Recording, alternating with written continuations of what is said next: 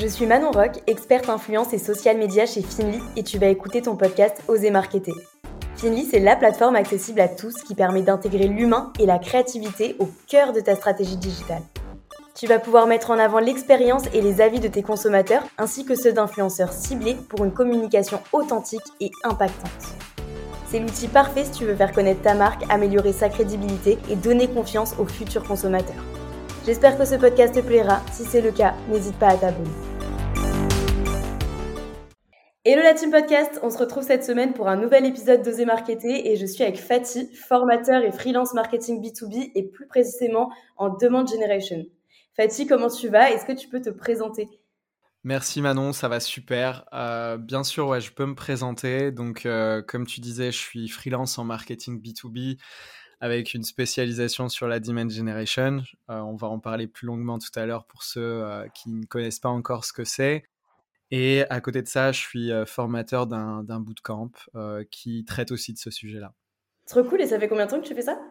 Pour le freelancing, ça fait un peu plus de 5 ans. Euh, et pour la partie bootcamp, c'est depuis cette année, ça fait un peu moins d'un an.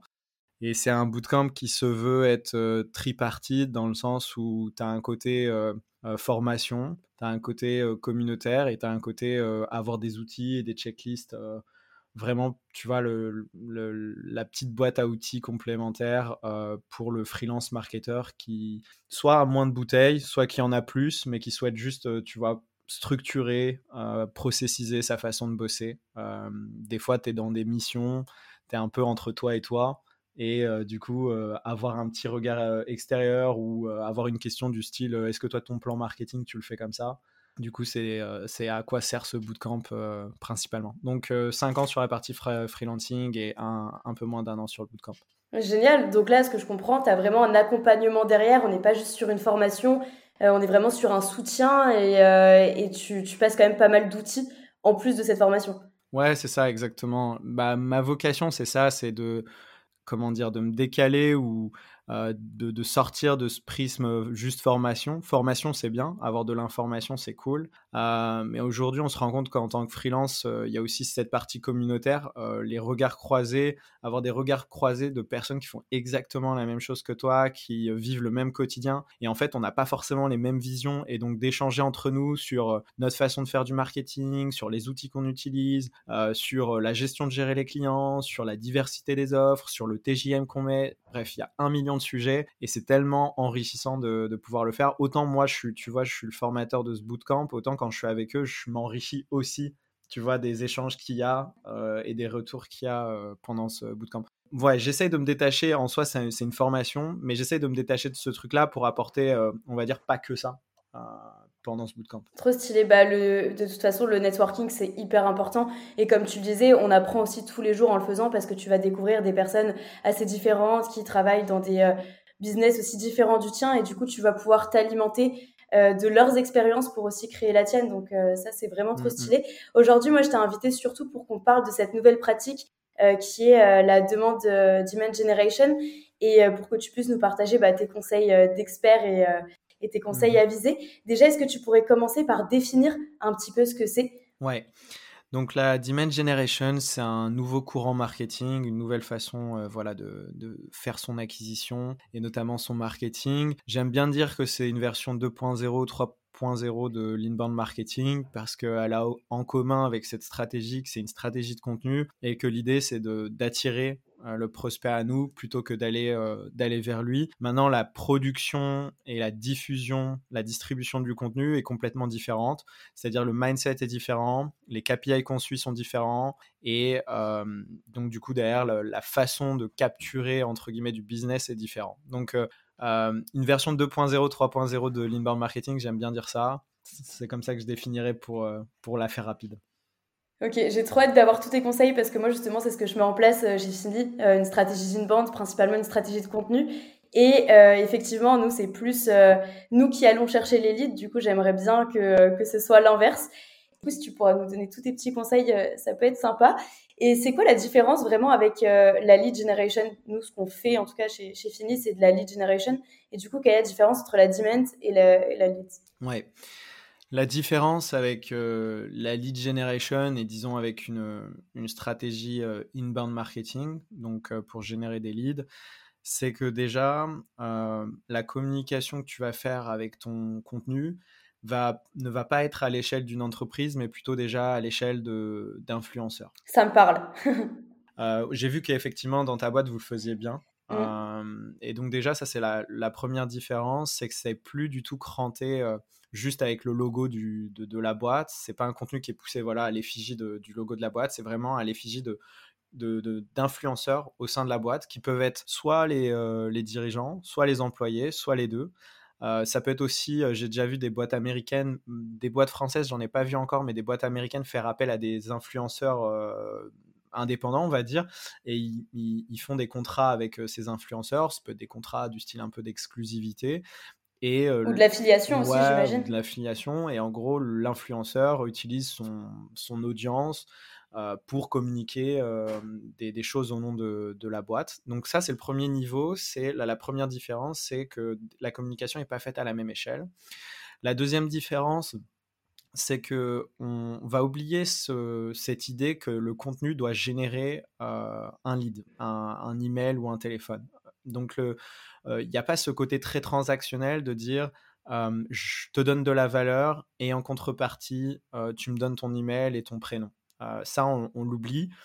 on l'oublie parce qu'on part du principe où sur cette couche contenu qu'on produit, ce qu'on veut faire, c'est créer, une affinité. En fait, on, veut passer d'un stade de, d'entreprise prospect à hum, communauté ou à hum, animateur de communauté, communauté. Grosso modo. Mmh on, veut, on veut casser cette, cette relation en fait entreprise-prospect qui est très transactionnelle à quelque chose où en fait il y a une entreprise qui est plutôt fédératrice d'une vision, d'une façon de faire, d'un, d'un sujet et derrière, on a une, audience qui devient une communauté. C'est ça qu'on a envie. Et donc, du coup, pour réussir à faire ça, il faut casser ce truc de euh, tu me donnes ça et je te donne ça. C'est plutôt euh, je te donne, je te donne, je te donne, tu vas me kiffer, tu vas me kiffer, tu vas me kiffer. Et à un moment donné, je suis tellement évident pour toi, on a tellement créé d'affinités que si tu as un outil, un sujet euh, sur, ce, sur cette thématique, tu, seras force, tu vas forcément venir chez moi pour devenir client. C'est la suite. c'est la suite naturelle logique. Donc, la deuxième différence, c'est c'est avoir un contenu ouvert versus un contenu fermé. Euh, en Dimagen, on a plutôt un contenu ouvert. Et l'objectif de ce contenu est beaucoup plus, comme j'ai dit, de créer cette affinité. Et ça, on le, on le drive avec des KPI de portée et d'engagement. Notre objectif, c'est de faire en sorte que le contenu euh, soit vu par un maximum de personnes dans notre audience, dans notre marché, et que ce contenu résonne avec, cette audience. Quand on réussit à ça, on a cranté un premier niveau euh, d'affinité. C'est là où on initie des débats, c'est là où on échange euh, avec son marché, et c'est là où en fait euh, on, est en même temps aussi en train d'apprendre aussi comment le marché résonne sur un sujet et améliorer petit à petit aussi son, sa machine à contenu à, force d'échanger avec eux. Donc c'est ça qui c'est ça qui bloque aujourd'hui la plupart des boîtes B2B parce que c'est un une compétence rare. C'est pas, pas donné à toutes les boîtes de réussir à faire ça. Mais quand on réussit à avoir une certaine visibilité, donc ça, on peut céder de la, du paid, on pourra en parler, on peut céder de la publicité. Donc ça, à la limite, la portée, on peut mettre un peu de sous pour, euh, pour céder. Mais avoir un contenu qui engage, qui, qui fasse écho, qui fasse débat, c'est là où il y a le petit juice. Mais quand on réussit ça, c'est vraiment le premier ingrédient euh, vers derrière de, la croissance du business. Donc euh, ça, c'est la deuxième différence. La troisième différence, c'est que notre contenu sera beaucoup plus ce que j'appelle un contenu chaud qu'un contenu euh, froid. Dans l'esprit lead generation, on va passer deux trois semaines à faire un livre blanc, on va faire, on va passer un mois à faire toutes ces toutes ces ads, carousel, images, stories, ce qu'on veut, et on va pousser ça et on va essayer de, de, de, rameuter un maximum de personnes dans, dans, son formulaire et de faire en sorte que le CRM chauffe et qu'on ait plein de, leads grâce à tout ça. Et donc on essaye d'optimiser le CPL, on essaye d'avoir un maximum de conversion du formulaire, etc. Tout ça on l'oublie parce qu'en fait ça ramène que des touristes, ça ramène des gens en fait qui sont potentiellement des, de votre persona, qui sont potentiellement des personnes dans notre audience, mais par contre, ils sont beaucoup trop tôt dans le processus d'achat. Ils sont beaucoup trop tôt, on les prend beaucoup trop tôt. Et c'est dommage parce que quand on les prend beaucoup trop tôt, la deuxième erreur qu'on fait, c'est qu'on les met dans une séquence et on leur parle comme s'ils étaient en mode achat alors qu'ils ne le sont pas du tout. Parce qu'aujourd'hui, c'est commun pour nous d'être en veille, de nous informer, euh, de nous former en, continu, etc. C'est hyper commun. Donc quand on a une boîte qui fait un super contenu, oui, on va aller le consommer, que ce soit un live, que ce soit euh, un livre blanc, etc. Ok, trop cool, le sujet de l'influence m'intéresse, je vais aller télécharger le livre blanc. Maintenant, est-ce que ça veut dire que là, aujourd'hui, j'ai envie d'acheter un outil qui me permet de, mettre ma stratégie d'influence to the next level? Non, pas forcément je suis pas je suis pas rendu là je suis pas dans ce mode achat. Potentiellement euh, j'ai pas le budget. Potentiellement euh, euh, j'en ai pas le besoin à ce stade là parce que bah, la stratégie d'influence que je fais elle est toute petite tu vois. Pour l'instant le besoin n'est pas du tout avéré. Et donc du coup comme c'est 90 99% des personnes qui sont comme ça en fait, il y a, si tu veux, une statistique qui dit que 99% de ton marché est en recherche passive et 1% de ton marché est en, en recherche active. Donc, quand tu vas pousser ton livre blanc, ta statistique est toujours vraie. Tu as, 99% de chances que les gens sont en, recherche passive et 1% de chances qu'ils sont en recherche active. Donc ceux qui sont en recherche passive, ils ont téléchargé le livre blanc, mais par veille, par curiosité, par veille, etc. Et donc, partant de ce constat-là, on se dit quoi? On se dit, on va casser euh, le formulaire, parce que ça sert à rien qu'on les mette dans une séquence qui parle d'achat, alors qu'ils sont pas en mode achat.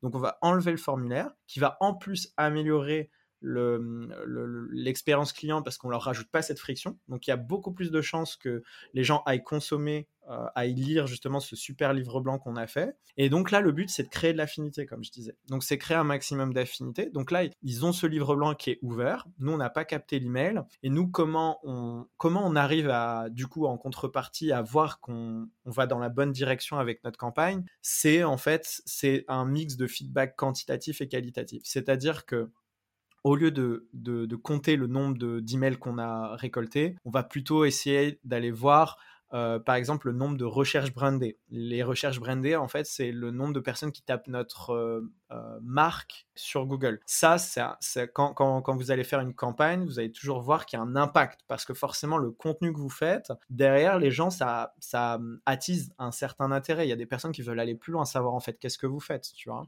Et donc, du coup, il y a un impact sur la recherche brandée qui, est, flagrant. Il y a aussi du feedback qualitatif. Il y a des gens qui lâchent des DM, il y a des gens qui envoient des emails, qui répondent, tu vois, oh, ce livre blanc, il est pépite, c'était super, etc. Donc, tout ce qui est qualitatif comme ça va nous driver vers la bonne, bah, direction. Et un troisième KPI qu'on peut suivre, si ça peut aider des personnes qui veulent aller euh, exécuter ça, c'est euh, ce que j'appelle, euh, on appelle ça les high intent sessions, c'est-à-dire c'est des, des, visiteurs qui restent au moins 30 secondes, une minute sur le site web, sur la landing page notamment. on voit aussi quand on fait une campagne d'Imagen qu'on a un, pic de, de ça qui, qui, débarque.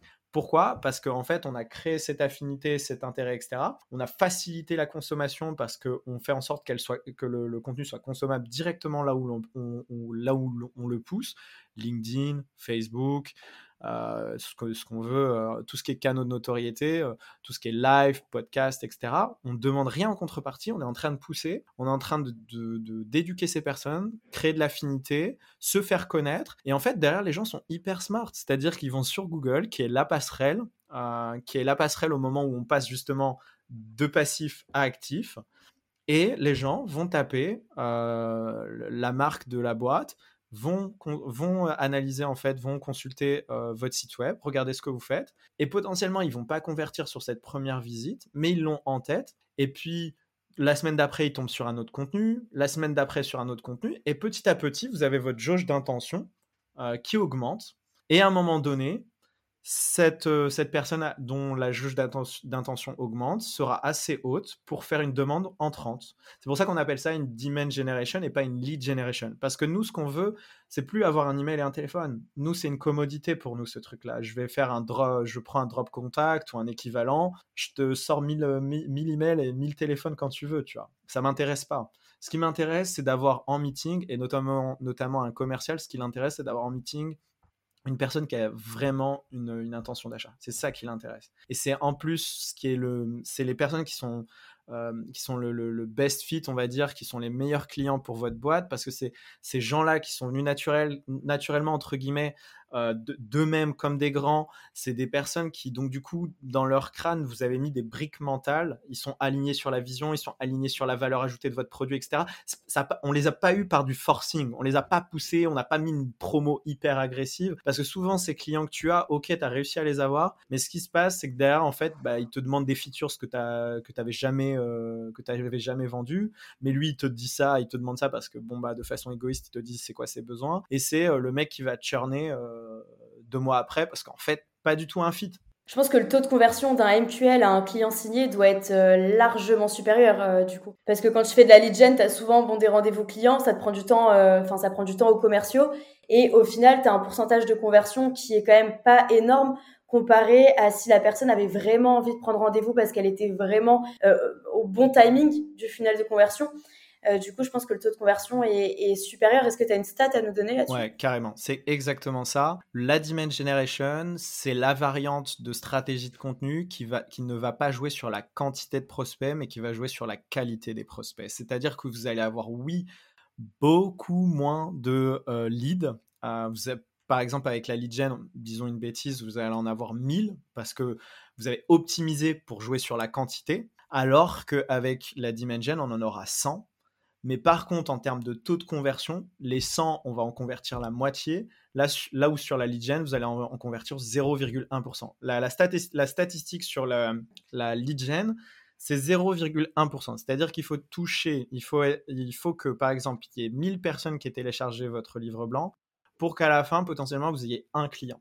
C'est ça la statistique moyenne. Alors qu'en Demand Generation, on fait x40, x50. Énorme. En termes d'opportunités qualifiées. Ouais, ça peut être énorme. En fait, selon, bien évidemment, il faut prendre avec des pincettes ces, euh, ces, statistiques dans le sens du où secteur. bien évidemment dépendre de votre secteur, de votre produit, etc. etc. Mais les ordres de grandeur, c'est ça, c'est-à-dire que drastiquement, la quantité réduite de prospects. Et ça, c'est, j'ai envie de dire, moi, c'est un bon signe parce que certaines personnes se disent Attends, nous, on passe de 1000 leads à 100 leads, mais attends, euh, ça va pas.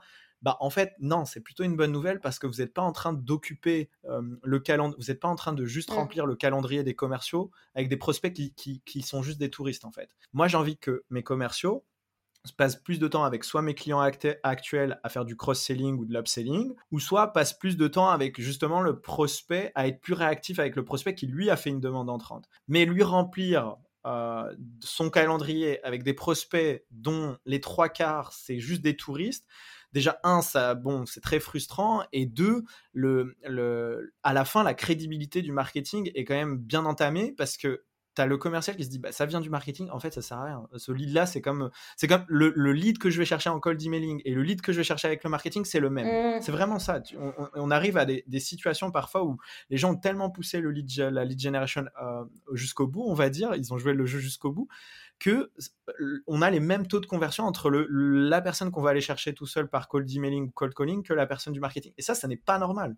Ce n'est pas normal. Le, prospect qui vient du marketing, normalement, le commercial, il doit se dire c'est une pépite, je le prends en priorité. Lui, c'est cadeau, tu vois. C'est ça normalement qui doit se passer. Et si on est un peu, euh, un peu plus focus sur les KPIs, comment tu sais que c'est tel contenu qui a décidé, enfin qui, a fait prendre à ton lead justement rendez-vous avec toi? Comment c'est ce contenu-là qui a déclenché euh, cette envie chez lui d'en savoir plus sur la boîte, sur euh, le produit ouais, ouais, très bonne question. Quand tu fais du paid, euh, quand tu fais du pay, tu vas, pouvoir euh, tu vas pouvoir set up en fait ce qu'on appelle des conversions personnalisées. Et ces conversions personnalisées, c'est notamment les high intent sessions dont je t'ai parlé. Donc, quand tu vas pousser du contenu euh, qui sont potentiellement des extraits de podcast, des extraits de live, tu vois, des, petites, des chapitres de livres blancs, des choses comme ça. Quand tu vas commencer à atomiser ton contenu et que tu vas le pousser en paid, tu vas pouvoir regarder le contenu qui génère le maximum d'engagement, mais qui en plus génère l'audience la plus qualifiée, les, les high intent sessions euh, les plus nombreuses, tu vois, les sessions, euh, de, les sessions qualifiées les plus nombreuses. Donc ça, ça va te donner déjà une indication. Tu vas dire, ah, l'épisode Intel, cet extrait-là, lui, il marche super bien, tu vois. Mmh déjà, sur le paid, ça peut te donner, des, euh, ça peut te donner de, de, la matière. Quand tu fais de, de l'organique, tu n'as pas forcément cette même visibilité-là, on va dire. Euh, là où tu peux rattraper la chose, c'est qu'on appelle ça une attribution... Euh, on appelle ça une attribution hybride, en fait. C'est que tu vas avoir l'attribution des, des logiciels. Donc, par exemple, Google Analytics ou HubSpot va pouvoir te dire certaines personnes arrivent de tel contenu, mais en général, une, sur ça, tu as une vue partielle. C'est-à-dire que tout ce qui vient de Google, SEO, tu vois, tout ce qui est articles, des choses comme ça, ou quand tu as mis un petit bit.ly, des choses comme ça, tu vas pouvoir choper, tu vas pouvoir choper, je te vois sourire quand je dis bit.ly. ouais, je connais, je connais. ça marche. Donc quand tu fais ça, tu vas pouvoir avoir une image partielle. Ça va pouvoir potentiellement te donner des billes. Mais par, par exemple, quand moi je te découvre, euh, quand je te découvre via un podcast, je vais pas forcément cliquer sur le lien pour aller sur le lien de, ta boîte, tu vois, pour aller voir ce que fait ta boîte mon réflexe, ça va plutôt d'aller sur Google, taper le nom de ta boîte et je te trouve en deux secondes, tu vois. Ça va plutôt être ça. En tout cas, euh, dans les statistiques, il y a euh, un, large 50-50. Tu vois, c'est pas comme si tu avais juste 10% qui euh, ne cliquaient pas et qui allaient sur, la, sur Google taper. C'est vraiment, genre, ça n'est pas négligeable. Et c'est ce qu'on appelle le, le dark social. dark social, c'est des si tu veux, il se passe un phénomène où les gens discutent entre eux, découvrent des produits, des services, etc. Mais que nous, en tant que marketeurs, on ne peut pas le découvrir. On peut pas, on peut pas le traquer. Ça n'est pas possible parce que les gens euh, ne cliquent pas sur des liens. Et il y a des liens qui ne sont pas traquables. Et LinkedIn, euh, YouTube, Spotify, etc. ne donnent pas la, totale visibilité sur ce qui se passe euh, dans ces canaux-là. Il nous dit pas euh, un tel, un tel, un tel s'est connecté à, telle heure. Il nous dit pas un tel, un tel a vu ta vidéo, un tel, un tel a écouté ton podcast. Il nous dit pas ça. S'il nous disait ça, royal. On serait, on serait, on serait royal en, en, tant que marketeur et on pourrait exactement voir quel épisode euh, marche le mieux, etc. À, une finesse incroyable. Et du coup, là, ce qui serait intéressant, je pense, enfin, dis-moi si je me trompe, mais c'est euh, lors d'un call avec un commercial, où est-ce que vous nous avez connus? Ou quand il y a, par exemple, un formulaire pour prendre un rendez-vous, où est-ce que vous nous avez connus? Ça, c'est quelque chose qui marche bien. Ça peut être biaisé parce que euh, si ça se trouve, il avait déjà lu un article ou il avait déjà vu un post LinkedIn, mais ce qui est important, c'est de savoir quel est le contenu ou quel est le levier, en tout cas, euh, dont se souvient le lead. Enfin, selon moi, en tout cas, c'est ce qui est Exactement. Et c'est, tu, tu, me fais une super transition. Donc, l'attribution hybride, tu as cette attribution qui vient des logiciels, mais comme on l'a dit, elle est très euh, parcellaire et très orientée bad funnel, c'est-à-dire qu'elle est très orientée sur la partie search et toute la partie notoriété, tout ce qui est LinkedIn, euh, donc euh, réseaux sociaux, plateformes de contenu comme YouTube, Spotify, etc., les événements live en présentiel, tout ça. Tout ça, c'est c'est pas traqué, donc on peut pas dire que c'est une partie négligeable. Et donc, du coup, on ce qu'on va faire, c'est qu'on complète euh, cette attribution logicielle avec une attribution qui est euh, le on appelle ça une attribution auto-déclarée, qui est le comment vous nous avez connu. Donc c'est exactement euh, ce que, ce que tu as dit. Et donc on va mettre ça sur le formulaire. Dans le formulaire de demande de démo, de rendez-vous, on va mettre ça. La bonne pratique, c'est de mettre un champ texte, parce que quand tu mets un drop-down, les gens en fait sont pas bêtes. C'est-à-dire que, ou du moins, c'est pas qu'ils sont pas bêtes, mais ils mettent le premier. truc, ils se prennent pas la tête. Mmh. Donc du coup, euh, c'est mieux de faire un champ texte. Et en plus de ça, euh, vous, aurez, euh, vous aurez une meilleure euh, granularité de l'info. Il y a des personnes qui vont vous dire tel épisode, tel truc. Et c'est exactement ce que tu as dit. C'est-à-dire que moi, au contraire, je, oui, j'appellerais même pas ça une réponse biaisée. C'est qu'en fait, ils vont vous dire, ils vont vous dire le, contenu qui les a les plus, le, le plus impacté. Ce sera pas forcément le premier, mais à la limite, moi, je m'en fiche de connaître le premier. Ce qui m'importe, c'est le contenu qui t'a mis une bastos dans le crâne, tu vois. Qui t'a marqué, ouais. Qui, t'a qui a mmh. qui a fait que tu as retenu le nom de ma boîte, qui, qui a fait que tu as retenu le, notre outil et qui fait qu'aujourd'hui tu demandes euh, un rendez-vous. C'est ça qui m'intéresse. Et donc là, tu peux avoir une, euh, effectivement un feedback loop qui se met en place et euh, du coup là, tu vas te dire ah yes, l'épisode 3 du podcast, c'est vraiment notre, euh, notre superstar euh, en termes d'épisodes. Et potentiellement, derrière, tu vas pouvoir le pousser encore plus en paid parce que tu sais que cet épisode, quand, quand ton marché l'écoute, euh, c'est game changer. Je rebondis aussi sur, sur ce que tu disais tout à l'heure concernant la stratégie de contenu et, et le funnel de conversion.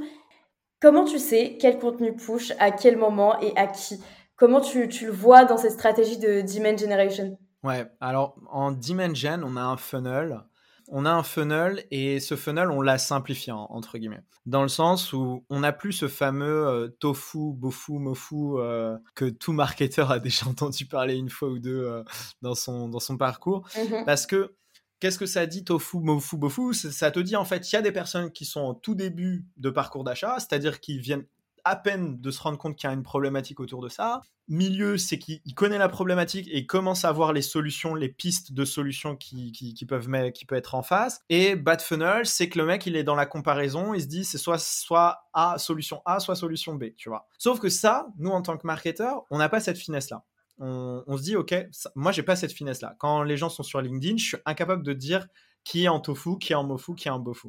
Quand les gens sont sur Google, c'est une autre histoire. Quand ils sont sur le search, en fonction de leur requête, je peux potentiellement, euh, tu mmh vois, euh, avoir, on va dire, une, finesse un peu plus forte sur ça. Mais quand ils sont en, sur les canaux notoriété, je peux pas. Donc comment, comment on voit les choses en Dimension On a dit, il y a une couche Demand Generation, donc il y a une couche qui, qui s'appelle génération de la demande, et cette couche, elle s'adresse, elle s'adresse à toutes les personnes qui sont pas en recherche active. Donc, c'est on a dit tout à l'heure, c'est 99% de notre marché. Donc, toutes les personnes qui ne sont pas en recherche active, je leur pousse un, type de contenu.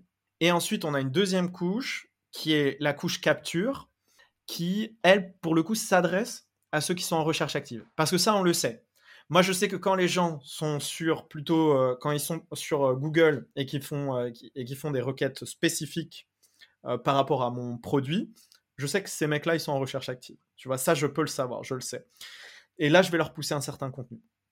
Alors que euh, ceux qui sont euh, sur LinkedIn, YouTube, tout ce qui est euh, canaux de notoriété, et qui est donc là où je vais faire ma couche génération de la demande, ça, je ne sais pas. Et donc, du coup, euh, pour répondre à ta question, quel contenu je pousse, etc., c'est que il faut avoir en tête que sur les canaux de notoriété, je vais avoir une volonté de, euh, de générer cette affinité, éduquer, me faire connaître. Et à ce moment-là, je vais pousser un contenu qui est beaucoup plus sur euh, ce qu'on appelle un contenu qui est stratégique et tactique. En fait, on, appelle ça du contenu stratégique ou tactique.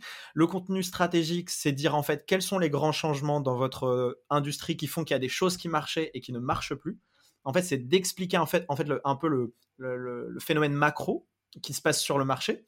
Parce que c'est beaucoup plus simple de cranter des gens sur votre produit quand vous les avez crantés sur votre vision, sur la vision du marché. Quand eux se disent Ah yes, ok, donc en fait, euh, effectivement, euh, euh, je, te, je, te, dis une bêtise avec un client que j'ai, qui est le, les compagnies aériennes ont aujourd'hui un business de low margin, c'est-à-dire qu'elles elles margent vraiment râler pâquerette. Aujourd'hui, ça n'a jamais été aussi vrai. Et donc, la grosse tendance, c'est aujourd'hui, s'en mettaient plein les poches. Et aujourd'hui, c'est chaud pour eux, tu vois, parce que les gens n'ont pas d'amour pour telle ou telle compagnie. Tu vois, c'est vraiment des commodités. Et donc, aujourd'hui, la tendance macro, c'est que c'est vraiment des business de low margin. Donc, du coup, il y a des problématiques. Et donc, derrière, moi, je vous propose tel produit. Ouais, c'est ça. Je pense qu'il faut attaquer avec une problématique et pas attaquer avec une solution. Exactement. Il faut d'abord attaquer avec un changement, un grand changement macro de ton industrie. Ensuite, ce grand changement induit des problématiques. Ces problématiques, ces problématiques, il y a euh, des solutions en face. Et dans ces solutions, il y a notamment la, la nôtre. Et donc, ton contenu sur la couche génération de la demande va faire ces trois niveaux-là va faire ces, trois niveaux de lecture, alors que sur la couche capture, qui est donc sur le search, là, on va vraiment être focus sur notre produit. Parce que là, on est vraiment dans un échange euh, problématique-solution. Tu vois C'est là où je vais être beaucoup plus autopromotionnel. Alors que sur la partie génération de la demande, je vais être beaucoup plus à être là, à t'expliquer en regarde la vision, regarde les problématiques, regarde les conséquences, regarde les solutions possibles et potentiellement il y a nous dedans. Et est-ce que tu as repéré un type de, enfin, un format qui fonctionnait plus que d'autres? Par exemple, euh, est-ce que le podcast fonctionne mieux que le livre blanc? Ou euh, est-ce qu'un article de blog permet euh, d'avoir plus de demandes qu'un post LinkedIn, par exemple? Ouais. Donc là, on a parlé sur le contenu du fond. Mm. Qu'est-ce qu'on dit? Et sur la forme, effectivement, euh, ce qui la grosse tendance et sur laquelle s'appuie notamment la Demand Generation, c'est ce côté média, l'approche média. Et donc l'approche média, c'est euh, bah, bien évidemment, tu les as cités, c'est les podcasts, c'est les lives, c'est les vidéos, c'est les formats longs. En fait, les formats longs, aujourd'hui, c'est les formats les plus riches et c'est les formats qui te permettent de justement euh, créer cette affinité, éduquer, euh, passer des messages, etc. Là où c'est beaucoup plus compliqué euh, quand c'est juste un post ou quand c'est juste une image. donc je dirais tout ce qui est format long, c'est ce qui fait que il faut créer cet écosystème, c'est ce qui fait que vous allez véhiculer vos messages, etc. Maintenant, il y a les fameux snack content qu'on met au-dessus de ça pour justement attiser l'intérêt et les ramener vers ce format long. Mais il faut créer son écosystème média ça, c'est une évidence. Un peu comme à l'époque où les grosses boîtes avaient la radio, la télé, etc.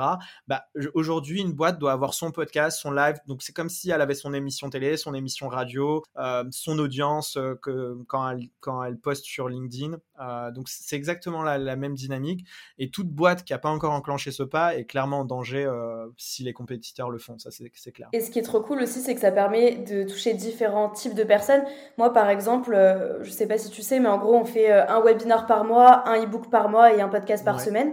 Et j'ai des personnes qui, par exemple, n'écoutent pas du tout de podcast parce que c'est pas dans leurs habitudes, mais qui, par contre, adorent tous les mois euh, venir nous retrouver euh, sur des lives pour, euh, pour échanger sur des nouveaux sujets, etc. Et du coup, ces personnes-là, si on faisait pas de live, si on faisait juste des podcasts, on les aurait, on les aurait pas touchés. Donc, du coup, c'est important aussi de se diversifier parce que notre cible n'a pas les mêmes habitudes de consommation et les mêmes habitudes d'écoute média, en tout cas, que d'autres personnes dans, dans notre cible. Exact. Exact, exact. Euh, il, en, faut pour tous les goûts. Il faut pas forcément se, se disperser dans le sens où euh, on peut très bien commencer avec juste des lives bon, c'est pas grave, on va pas toucher tous ceux qui aiment lire des livres blancs, par exemple. Mmh Mais c'est pas grave, au moins on, crante un format. Et puis une fois qu'on est à l'aise, on a le process sur un format, on va en créer un autre. Et puis en plus de ça, maintenant il y a beaucoup de, il y a des contenus sur ça, mais comment cascader?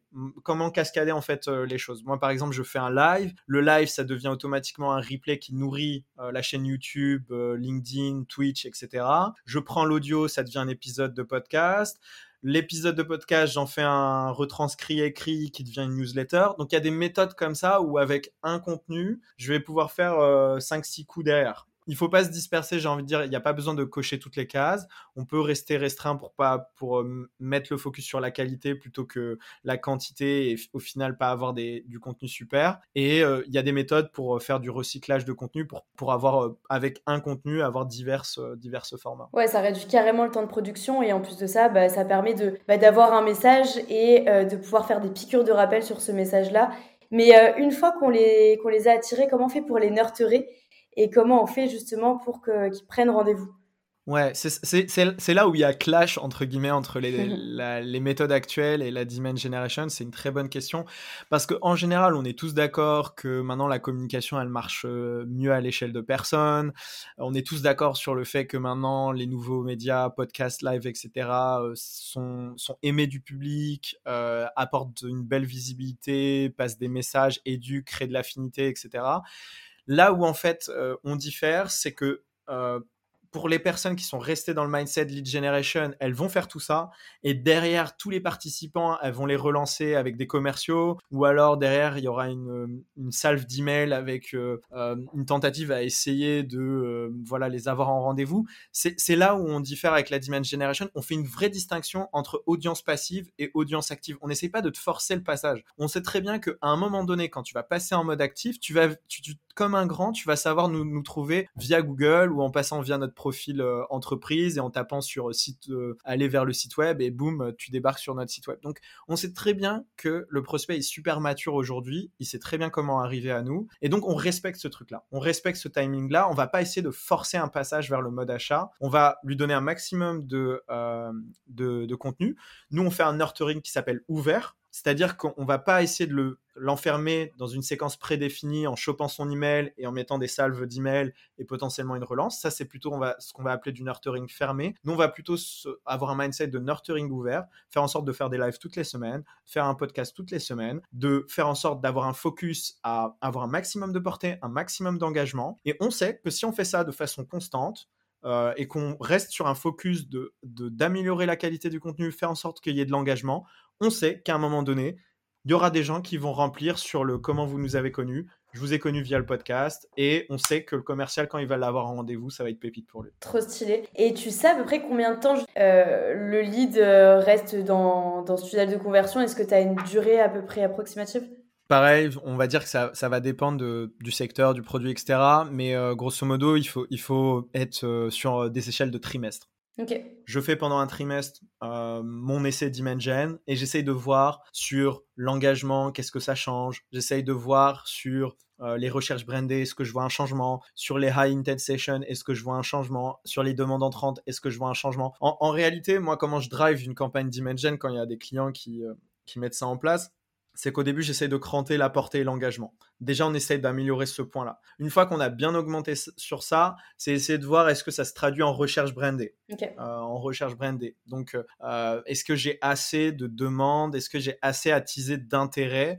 Et à ce moment-là, si j'ai pas assez d'intérêt, je peux me dire, ok, je vais pouvoir coupler en plus de l'organique du paid pour essayer de euh, d'amplifier ce côté euh, présence top of mind et de faire en sorte à un moment donné ils se disent ah ok mais quand même il faut que je sache ce qu'ils font euh, chez eux tu vois.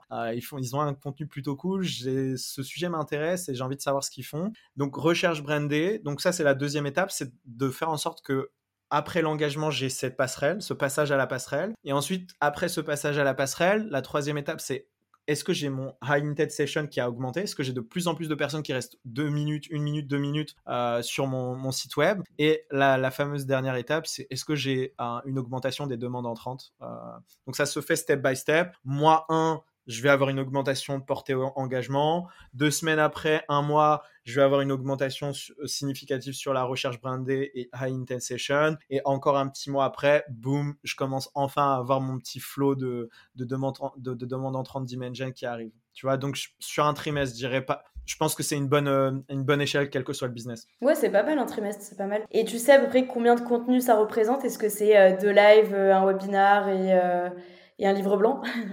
En fait, sur ça, euh, sur ça, j'ai justement, c'était une réflexion que j'avais. Je pense que c'est pas une question de quantité. Ouais. C'est pas une question de quantité, c'est une question de ce que tu dis en fait. Si, tu veux, en fait, si tu as cranté euh, tes trois niveaux de narrative, si tu as bien cranté ta tendance, si tu as bien cranté la problématique, si tu as bien cranté euh, la valeur ajoutée que toi t'apportes par rapport à cette problématique, en réalité, tu racontes tout le temps ça en fait. Tu racontes tout le temps ça tu vas le dire soit en livre blanc, soit en live, soit en podcast. Bref, tu as divers formats, mais en fait, tu es tout le temps en train de raconter ça, tu vois. Et si ça, si ça tu l'as bien cranté, si tu as ton fameux, tu vois, j'imagine la machine à cache avec les trois trucs qui, qui, s'alignent, si ça, ça s'aligne, derrière, tu as juste à tirer et à chaque fois, c'est bingo en fait. Trop bien. après, pour que ton audience se fatigue pas, etc., c'est que tu vas varier les formats, tu vas varier la façon dont tu le dis, etc. Mais le fond du fond, tu dis la même chose en fait. Ouais, donc c'est le message qui est le plus important c'est clairement le message. Donc il faut pas penser euh, le petit message, c'est il faut pas penser euh, euh, à tous les marketeurs qui se disent bah, pour que ça marche, il faut que j'ai 10 livres, 10 livres blancs, il faut que j'ai forcément 60 épisodes de live, etc. C'est pas une question de, quantité. La, la, la, fréquence compte parce que c'est important d'avoir une, du recurring. Exactement, un rendez-vous. Il faut créer. Aujourd'hui, le contenu est beaucoup plus. Je crois que j'ai même pas fini sur ce troisième point.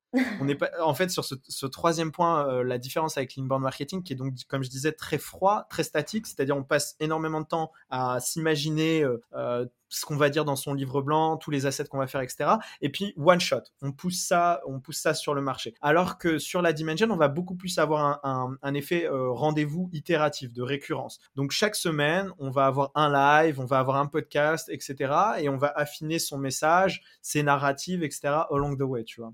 Euh, c'est plus ça l'idée, on va dire. Il n'y a pas de quantité. Ce qui compte, c'est de cranter ces trois niveaux de narrative et derrière de le pousser de façon efficace, de le distribuer de façon efficace euh, euh, sur le marché. C'est ça qui compte surtout. Trop cool. Et toi, tu fais pas du tout de marketing automation, de, workflow, etc. Non, j'étais, j'étais, je faisais. moi, je, on va dire, je reviens de loin. je reviens de loin parce que moi, j'étais à un moment donné, il y a quelques années, je faisais du cold call, je faisais du cold emailing, je faisais tout ce qui était growth hacking. J'étais partisan euh, d'avoir les résultats les plus rapides possibles. Mmh Et on est tous comme ça, c'est normal, tu vois. Euh, j'étais partisan de ça.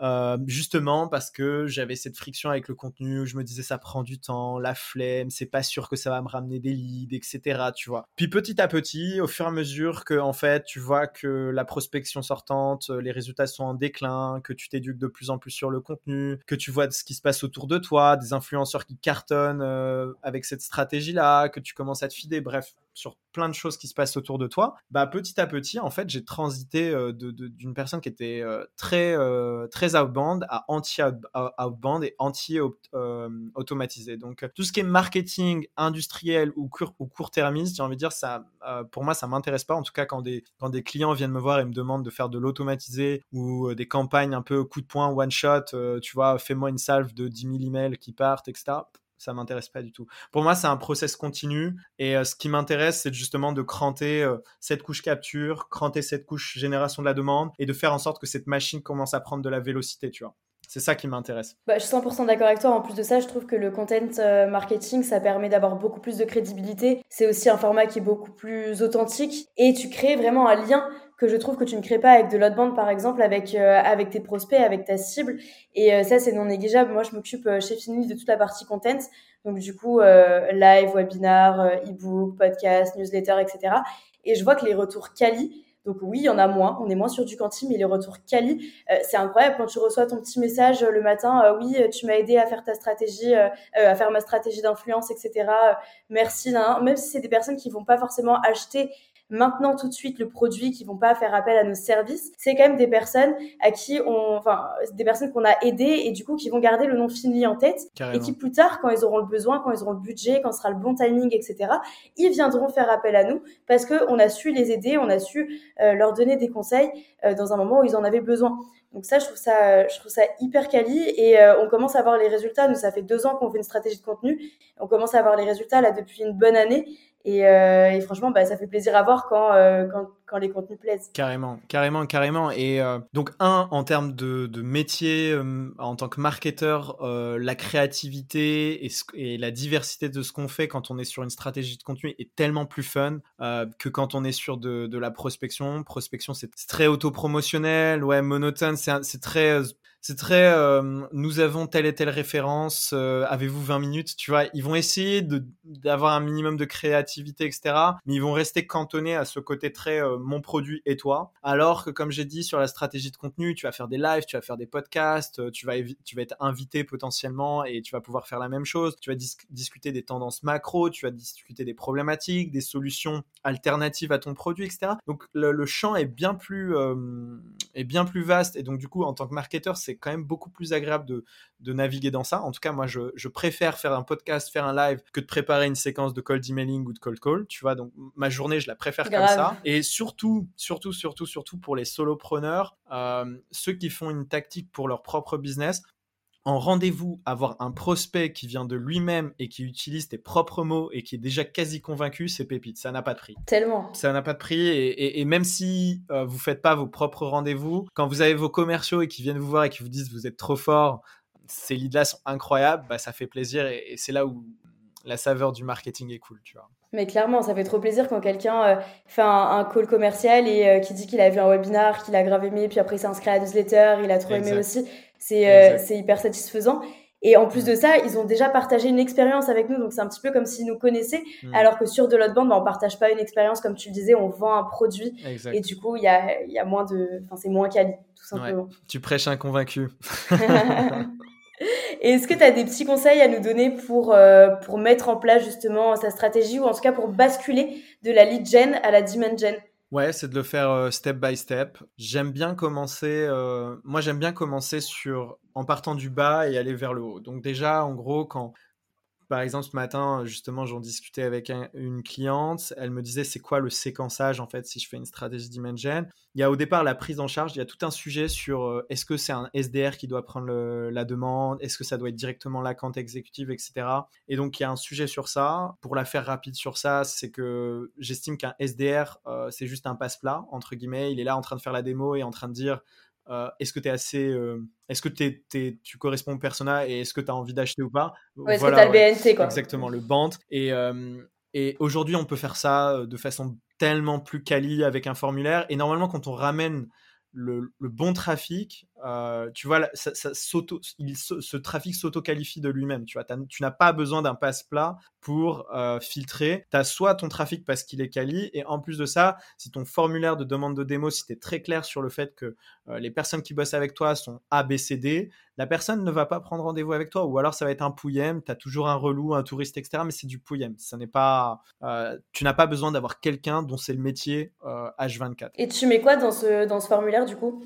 Bah, ça dépend de ton business, mais par exemple, quand as, plus tu avances dans ton business et plus tu as une connaissance, euh, par exemple, moi, euh, sur le bootcamp, je sais que c'est que euh, des freelances en marketing B2B. Si la personne est en marketing B2C, ça va pas le faire. Si la personne est en vente, ça va pas le faire. Si elle est entrepreneur, ça va pas le faire. Et je suis hyper clair, tu vois, sur ma landing page, c'est écrit marketing, freelance marketing B2B, tu vas partout, c'est placardé. Donc, si le site web donne toutes les infos, et euh, un autre exemple, par exemple, pour vous, euh, en tant que SaaS, tu vois, si, si tu es un SaaS, par exemple, et que as un, tu c'est un certain prix, tu peux, au, lieu de cacher le pricing et de dire prenez un rendez-vous pour, euh, pour, pour, prendre un, pour savoir le pricing, moi je le dis directement. Parce que je veux pas que tu mmh. prennes mon temps pour juste savoir ça, tu vois. J'ai mon site web, il peut te le dire, je te le dis. Voilà, nous, c'est 25K euh, par an et c'est par an, il n'y a pas de par mois, etc. Tu vois, il y en a qui, il y a des sas comme ça. Et tu vois, ça filtre, ça filtre directement. Pareil pour la vidéo de démo, euh, pour la démo. Pourquoi attendre le SDR qu'il le fasse en rendez-vous quand tu peux faire une vidéo hyper quali, la mettre sur ton site web et donner les grandes lignes? Parce qu'en général, l'objection c'est oui, mais on, personnalise ou notre, euh, notre produit est trop complexe. Tu vois. Oui, mais donne-moi les grandes lignes. Tu vois. Moi, la démo, on n'a jamais dit qu'elle allait être exhaustive, mais tu sais en gros à qui tu vends et c'est quoi le, on va dire le, scope principal. Tu vois, il y aura toujours des nuances, des, des, optionnalités, etc.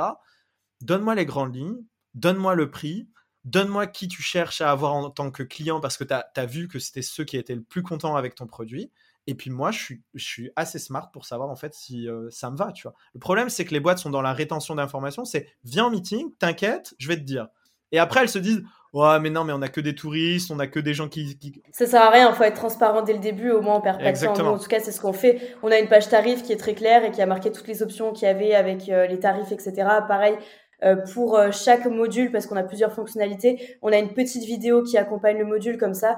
une personne, un visiteur qui est sur le site peut directement savoir à quoi s'attendre. Et si jamais il a envie d'une démo plus poussée ou il a envie justement de faire un test, etc., là, il prend rendez-vous.